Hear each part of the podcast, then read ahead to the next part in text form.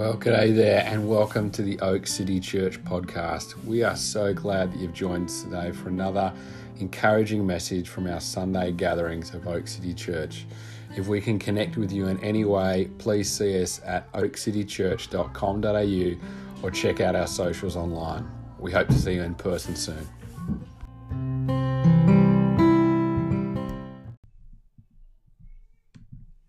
Good morning, church. Woohoo! It's good to be with you. Um, I was just thinking about the pros and cons to doing online church, and I think one of the pros would be Ugg boots. So if I can just show you my Ugg boots right here, we like to keep it casual. Um, it's great that you can be with us this morning. I hope you're doing well. Looking forward to catching up um, virtually over the week, check in with huddles, um, and be a support to one another. Um, so I want to jump into our series today. Uh, really excited to continue um, reading through Ephesians. Uh, I love this book of the Bible. There is so much in what I'm talking about today, and I get to look at six beautiful verses. Um, and I'm going to jump into the scripture right now and read with you. Okay, so we're reading from Ephesians chapter 1, verse 18 to 23. I pray that your hearts will be flooded with light so that you can understand the confident hope he has given to those he called, his holy people who are his rich and glorious inheritance. I also pray that you will understand the incredible greatness of God's power for us who believe him. This is the same mighty power that raised Christ from the dead and seated him in the place of honor at God's right hand in the heavenly realms. Now he is far above any ruler or authority or power or leader or anything else, not only in this world but also in the world to come. God has put all things under the authority of Christ and has made him head over all things for the benefit of the church. And the church is his body it is made full and complete by Christ, who fills all things everywhere with himself. What a beautiful scripture. Um, and as you can see, there's so much in this. I'm just going to pull out a few points from today that I felt like God had laid on my heart. The first verse I just want to focus on right now, and that is I pray that your hearts will be flooded with light, that you can, so you can understand the confident hope he has given to those he called, his holy people, who are his rich and glorious inheritance. I love this prayer that Paul is praying over this new church plant, a lot like Oak City, that their hearts would be flooded with light, consumed, filled, surrounded by light. And in Proverbs uh, chapter 4, verse 23, it says, All we do flows from the heart. It is so, so important. And I just want to ask the question of all of us right now what are our hearts consumed with? Are there concerns or unseen places of darkness that we actually need to allow the light of Christ to come and consume and flood our lives again? The thing with Jesus and the relationship with Jesus is it's always meant to be all consuming. And when I look at these words, consuming hope, it reminds me of a particular person. Uh, as you may know, uh, most of you would know that my grandma, my dear grandma, was promoted to heaven a couple of weeks ago. Um, I am a huge fan of hers. She was definitely my spiritual hero. Um, and one thing I absolutely love about my grandma is she really juiced every part of um, her life for Jesus. She she used each moment. She didn't waste a second. She was 84 when she passed away. She was still visiting jails before she got unwell. Uh, she was running Christian uh, explained courses, alpha courses. She was the um, instigator of street parties. She would actually walk along kilometers of her street. Um, it was a big country road and actually organize parties in her street, even given her age.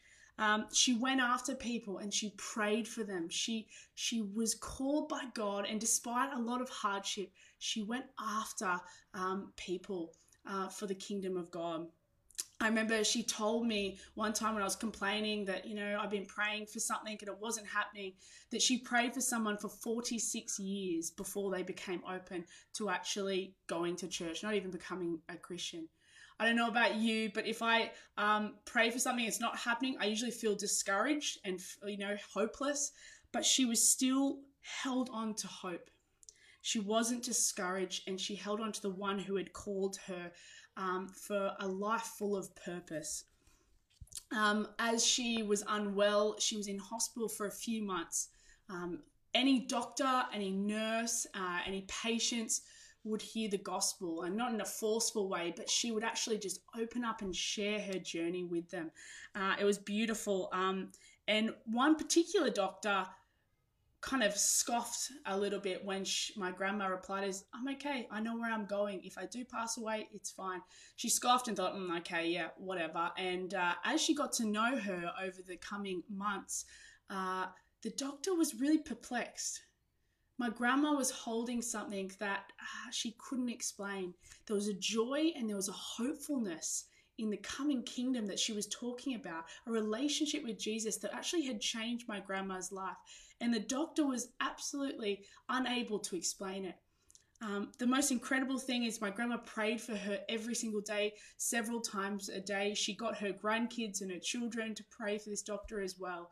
She'd gone there, and you know, if if you're ever going to have a time just to think of yourself, it's usually when you're dying. But she actually chose in her last days to to seek anyone to love, to share the good news, and she knew her calling wasn't over until her last breath. This doctor actually was in tears when she delivered the bad news that my grandmother would not survive. She had weeks to live. And she asked for um, Christian books, the Gospel of John and other Christianity Explained uh, books from my grandmother, which is such an answer to prayer. Hope. Hope is contagious and our lives become invitations to Jesus as we carry hope in our lives, confident hope. When my grandmother did pass away a couple of weeks ago, a nurse was with her, and her last words were, Take me home, Lord. Confident hope.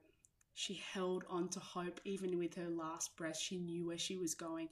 And I want to read from 2 Corinthians right now, and it's the message translation. I think it describes it beautifully. So if you want to um, just listen and soak in these words. So we're not giving up. How could we? Even though on the outside it looks like things are falling apart on us, on the inside, where God is making new life, not a day goes by without His unfolding grace. These hard times are small potatoes compared to the coming good times, the lavish celebration prepared for us. There's more, far more here than meets the eye. The things we see now are here today and gone tomorrow, but the things we can't see now will last forever. For instance, we know that these bodies of ours are taken down like tents and folded away. They will be replaced by resurrection bodies in heaven God made, not handmade, and we'll never have to relocate our tents again. Sometimes we can hardly wait to move, so we cry out in frustration. Compared to what's coming, living conditions around here seem like a stopover in an unfurnished shack. And we're tired of it. We've been given a glimpse of the real thing, our true home, our resurrection bodies. The Spirit of God whets our appetite by giving us a taste of what's ahead. He puts a little of heaven in our hearts so that we never settle for less. My friends, let me tell you something, and this is a metaphor, so hold with me, that this life is just the entree. There is much better, an eternal feast for us one day when our time comes. But sadly, I see it so often, and I do it myself. We often use this world and we forget and we hoard food like this is the only food we're ever going to have. Um, it reminds me at the moment is the the toilet paper crisis has already started. You know, there's no toilet paper on um, the shelves. People hoard and panic. We cram ourselves with carbs.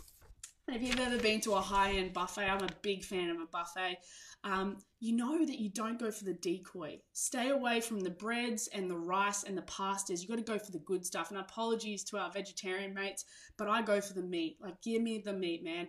And if you're a vegetarian, maybe go for the halloumi. I think that's the vegetarian um, version of meat.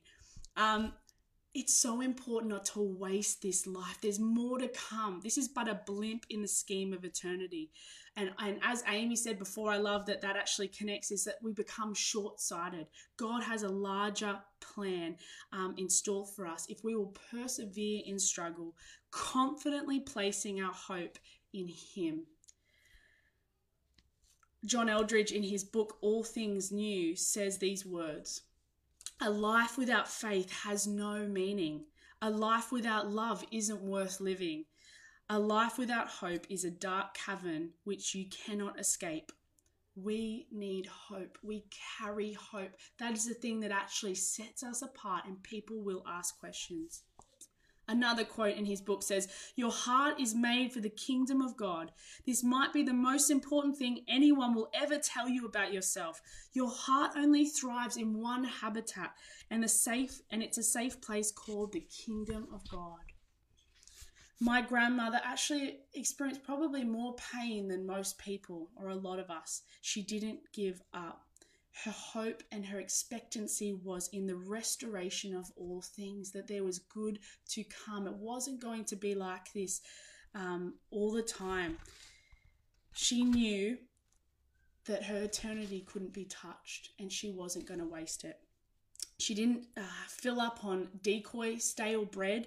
And another example is material items, power, um, money, success. She laid down her life every day and said yes to her Savior, and in that fulfilled God's call for her life.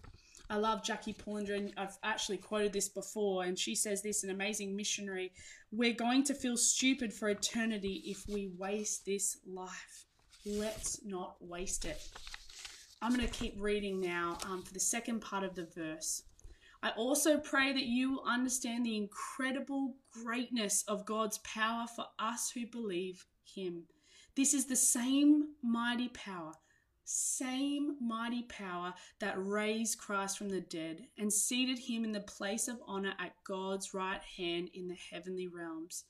It's far above any ruler or authority or power or leader or anything else, not only in this world, but in the world to come. God has put all things, all things under the authority of Christ and has made him head over all things for the benefit of the church. And the church is his body. It is made full and complete by Christ, who fills all things everywhere with himself. Oh my goodness, like that verse is incredible. I could go um, down many rabbit holes, but I'm just going to focus on a few things here, so hold with me. If God has our inheritance covered and we're good, we are secure through Him, He calls us to live, to juice every moment of life with the same power, the same power that raised Christ from the dead.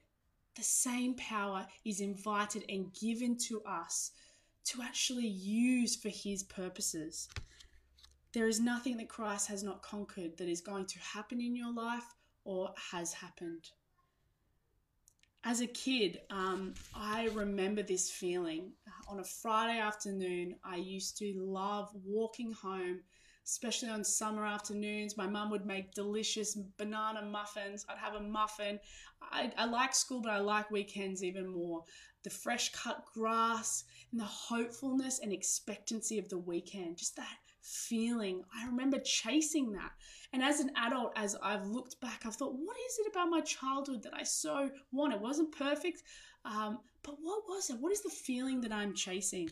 And the feeling is actually freedom. I felt free. I was without great responsibility. I was able to be a kid and to play and to experience life. And let me link this just for a second. Jesus holds all authority over all things. I don't have to hold it. You don't have to hold it. I can actually be free to be his daughter. You can be free to be sons and daughters with the power that Christ gives us to love and share the good news. I so often, given my personality, but if we look around, life can be hard. There is a lot of darkness, a lot of pain, a lot of heartache that, quite frankly, gets me down on a daily level. Sometimes I feel like I'm coming up for air. And something that I, I have to remind myself almost daily is that I don't need to hold it. I actually can't hold that pressure, but I know one who can. And in fact, that living as a daughter brings such freedom. Um, and he doesn't even just say, go be a daughter. He gives us the power to actually go and live a resurrected life um, and, and spread the good news. Can I let go of control and say daily to God, What have you got planned for me?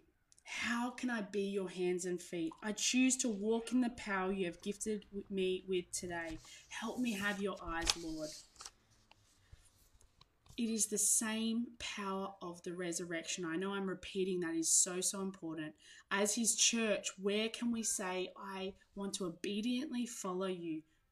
I, I know a lot of us have had disgruntled feelings towards the church, but let me tell you, that is Christ's bride. And not only are we part of the problem, we're part of the solution. Nothing's perfect, but God still chooses to use His church. It says that there for the benefit of His church. So, how can we as a church say, you know what, we're not going to just stay comfortable? We want to, together and making mistakes, go out and live radical lives that will cost us greatly. But in the scheme of the feast to come, it's nothing. This is just the entree. God has so much good for us in store. Lord, help us, fill us with your light, and help me understand the hope you have called me to. There is so much more. I sound like Brian Houston, there is more, but there is actually so much more to come. No spirit led movement is birthed from comfortable, passive living. It's weak and ordinary people who are willing to lay down their lives and say yes to Jesus despite the cost. I just want to ask a few questions now um, as we're coming into landing. Um, where do you need freedom in your life to be a son and a daughter again? Where are you holding pressure? If Jesus has been made over all things, where do we need his lordship in our lives? Where do I need to relinquish control of right now? And if something goes, let me just encourage you about this. It needs to be filled with godliness. Um, often the enemy's scheme is to take something away and he'll just fill it back up there again. Where do you actually need to fill your life with godliness? Where are you placing your hope? Is it truly in the resurrection? Where do I need the resurrection in my life? Where are parts that have died that God wants to bring to life again? What am I filling up on on the entree? Where there's actually a main feast to come? Where do I need to put down the stale bread and say, you know what, in this world, in this life, I'm actually not going to be consumed by that? I just want to encourage you to sit with these questions. Ask the Holy Spirit where He actually wants to bring freedom to your life. Christ is over all things. The Spirit of God is all truth, and He wants to reveal that to us um, so we can become free and able to actually live with hope and joy to the world. So I just want to thank you guys for sitting with it. I know it's not in person, which I, I know I much prefer, but I am just praying for you guys. If anything jumps out to you that you think there's been words or things that you'd like to explore, please reach out. We love having these conversations. Um, not only Charlie and I, but the leadership team would love to sit with you, or probably not sit in the next fortnight, but at least have a phone call. So I want to pray. Um, and then we're going to close and uh, make sure you comment about the trivia next week. Uh, that's going to be a lot of fun as we connect um, via you know social media and um, online things that we've got. So let me pray. Jesus, we thank you for your amazing power. We thank you for the hope that we find in you alone that though we face so many struggles and pain and heartache, that this is really not your design, that you have so much more planned for us. Lord, I pray that you'll give us the courage to relinquish our lives, relinquish control, and say, Lord, we want to be a people who actually live on fire for you. We want to spread the good news. We want to see people come to know you. Um, but first, it needs to happen in our life. I pray for your resurrection power, firstly, in the corners of our worlds that are hidden or that we have hidden from you, Lord. We know you know that they're there and your grace is sufficient for us. Your grace is enough. And we pray that we'll have the courage to say, Yes, Lord, I want to live for you in every moment of my day. I want to wake up and say, I choose yes to the kingdom of God, to your plan and purposes, even when it costs me. So I thank you for the hope we have and the joy we have in relationship with you. Um, we pray that in these next two weeks, you'll give us peace and even a sense that um, this will be a restful two weeks that we can recenter our eyes upon you. So we thank you, Jesus, for your love. In Jesus' name, amen. Bless you guys. Thank you so much um, for joining us for online church, and we will be in touch throughout the week. I hope you're going okay. Day one officially of lockdown. So, all the best. Love you lots, and we'll talk soon.